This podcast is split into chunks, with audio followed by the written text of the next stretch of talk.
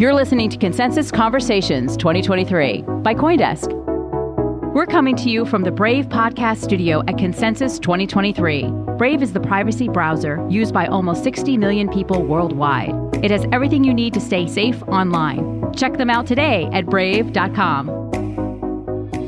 Hello and welcome to Consensus Conversations 2023, coming live from the Brave podcast studio here in Austin, Texas.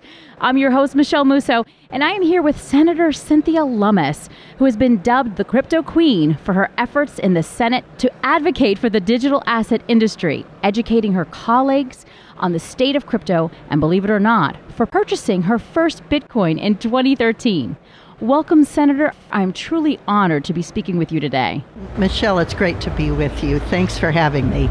You were here last year, Consensus 2022, and the feeling was completely different. You were here with a fellow counterpart, Senator Gillibrand, after announcing that bill that you put into play. It was on the cusp of the crypto winter, was just starting when that happened. We were going into a bear market, and the times have changed so much since then the fall of FTX, the dynamics in the crypto industry.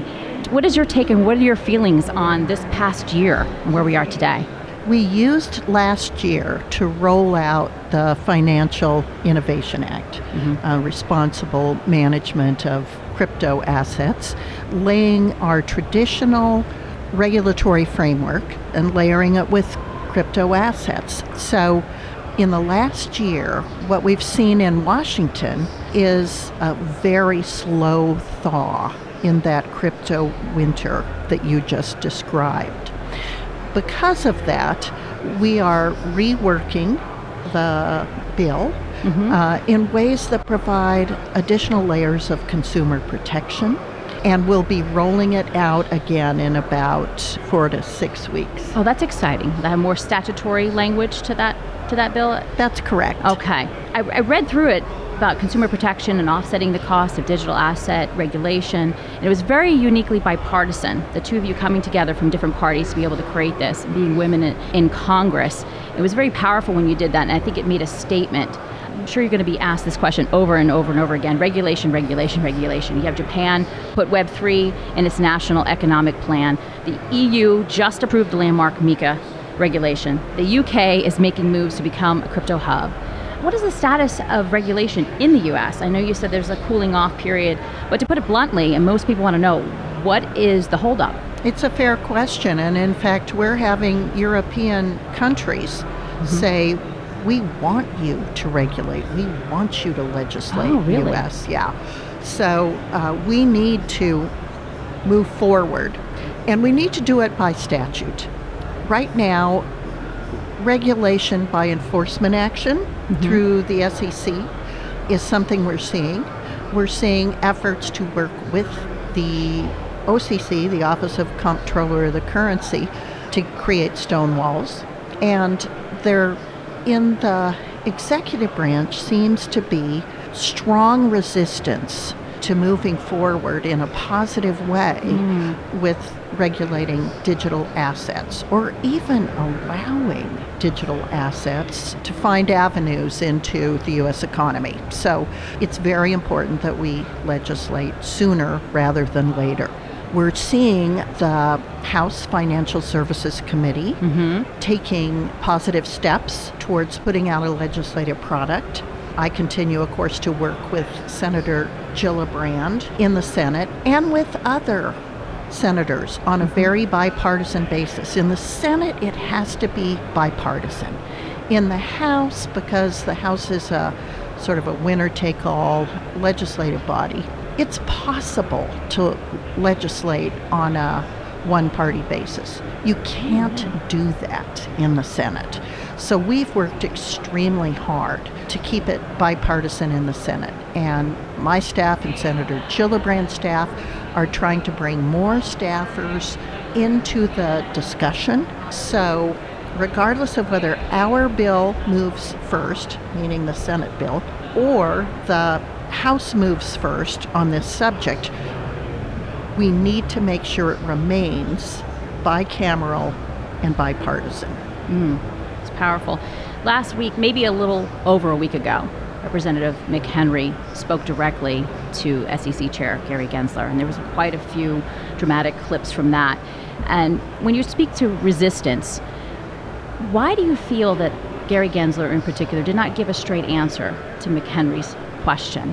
Whether, you know, if you're putting any regulation to play or if you're not just let the people know because the public is watching that. Please answer. Mm-hmm. Please answer. Give us some kind of guideline. I mean, if I'm driving down the road, I want to know what the speed limit is. I want to know if I can pass. It's a passing lane. It keeps us safe and protected.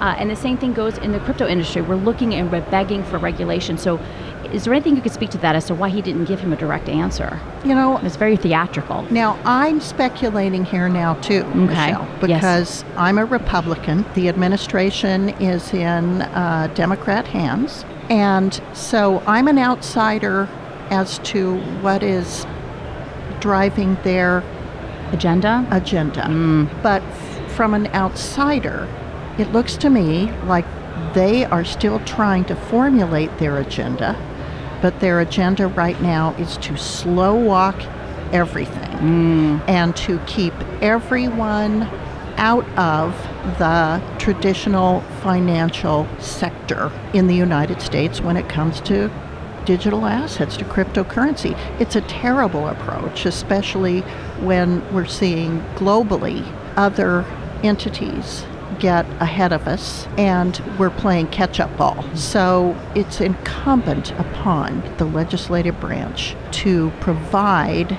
the executive branch guidance to give them the statutory framework to legislate in this area. So I think, if anything, Senator Gillibrand and I are going to be in a position working with Congressman McHenry and his Democrat counterpart, Congresswoman Waters, we need to come up with something that's bicameral and bipartisan and get it passed. Because globally, we're putting businesses, businesses that are here at consensus, in a position where they're going to vote with their feet. They're going to take their businesses to Europe, to right. Australia, to Bermuda and find a friendly jurisdiction to their business model. That is so contrary to what has been the American approach to innovation in the past. Absolutely. And so Senator Gillibrand has been a strong partner, a strong advocate for legislation, for not deferring to the executive branch to create policy here it is our responsibility as legislators to create policy. Mm-hmm. Uh, we are still very devoted to that notion, and so we are going to continue to work in that way. Uh, one of the things that Senator Gillibrand and I are doing is trying to work really carefully to listen to the feedback we're getting post FTX failure mm-hmm. as we come out of the so called crypto winter so we're adjusting the bill in ways that are sensitive to the concerns that people have and yet move it forward in a way that doesn't stifle innovation. Speaking to what you were just talking about, you know, offshoring crypto, the former U.S. intelligence officials have flagged the national security risks of doing so. Uh, do you see similar risks or have similar concerns for that? I do, and so do other members of Congress. Mm. But they also are, in some cases, pushing back on our efforts to move forward legislatively without more robust financial technology undertakings that protect our national security.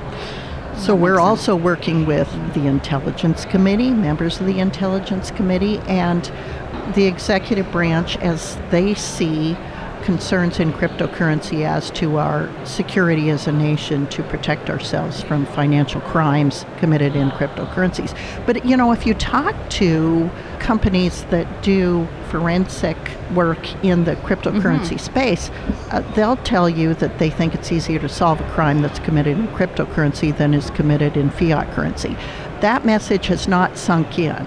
Wow, that's huge. In actually. Washington, D.C. so we continue mm-hmm. to work with companies like Chainalysis uh, to help us educate our colleagues about the state of the art of solving crimes committed in cryptocurrency. That's very important and very informative.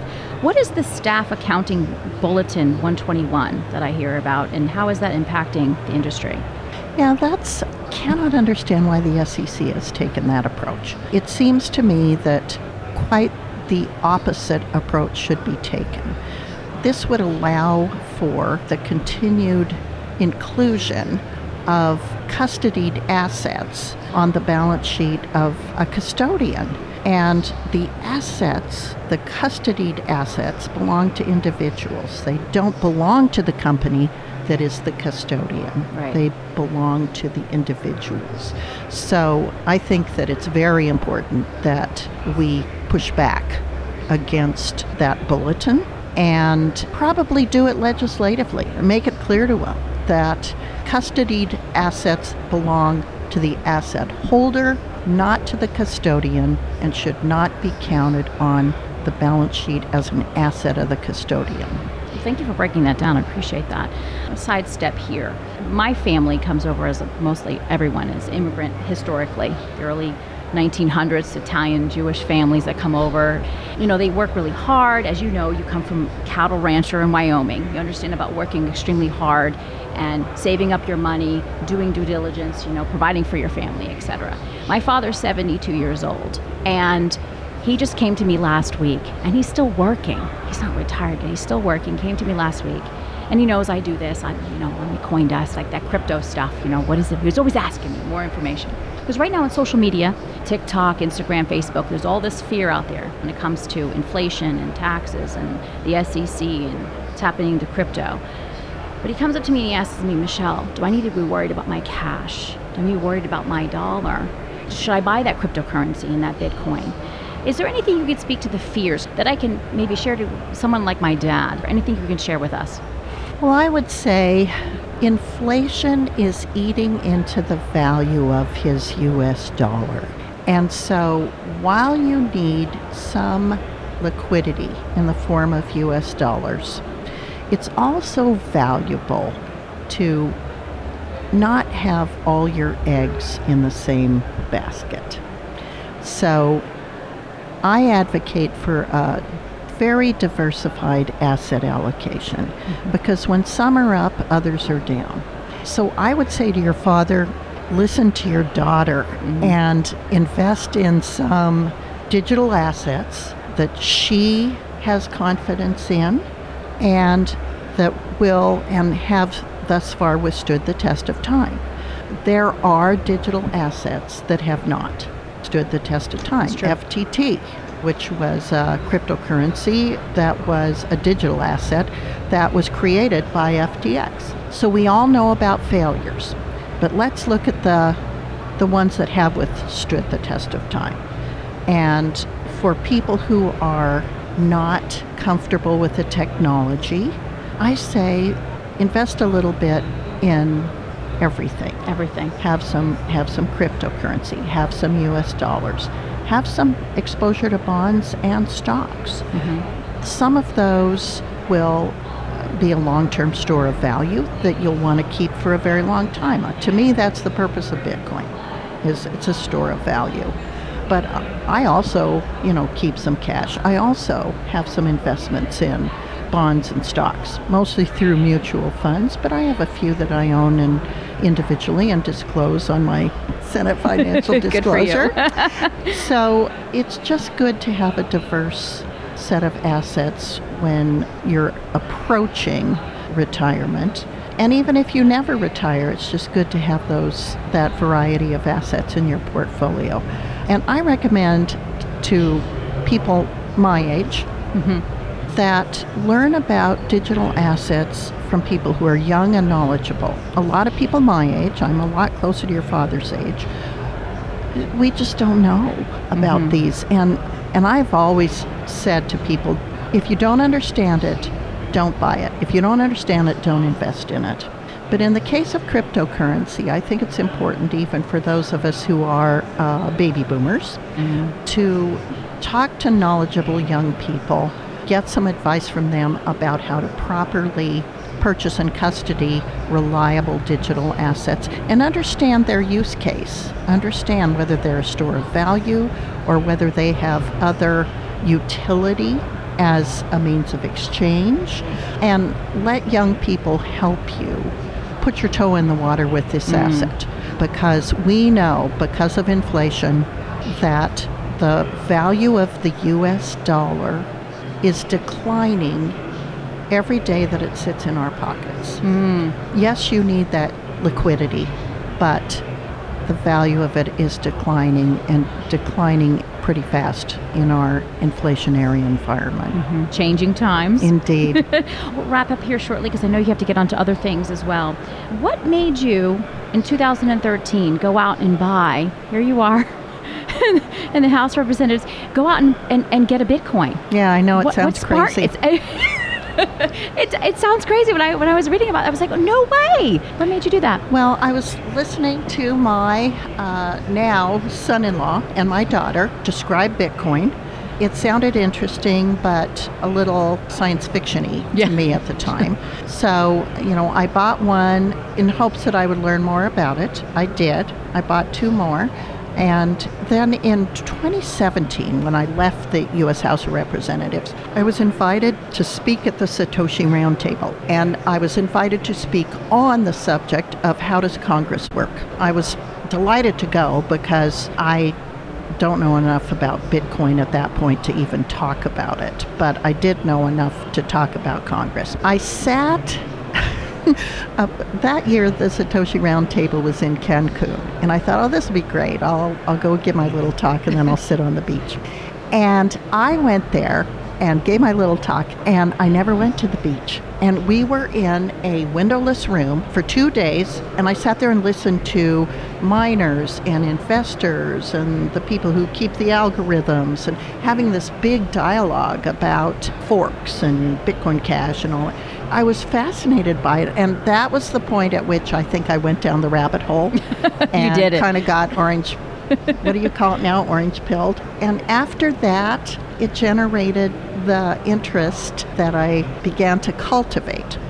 Then, when I was elected to the U.S. Senate and arrived there, I realized that this is a maturing asset class that nobody in the U.S. Senate knows anything about. And so it became apparent that uh, if I could hone in my knowledge about this subject, that it would be a valuable set of knowledge to the U.S. Senate.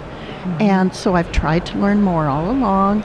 I brought in some really, really brilliant staffers, and uh, we put together the piece of legislation and worked with Senator Gillibrand and her staff on it.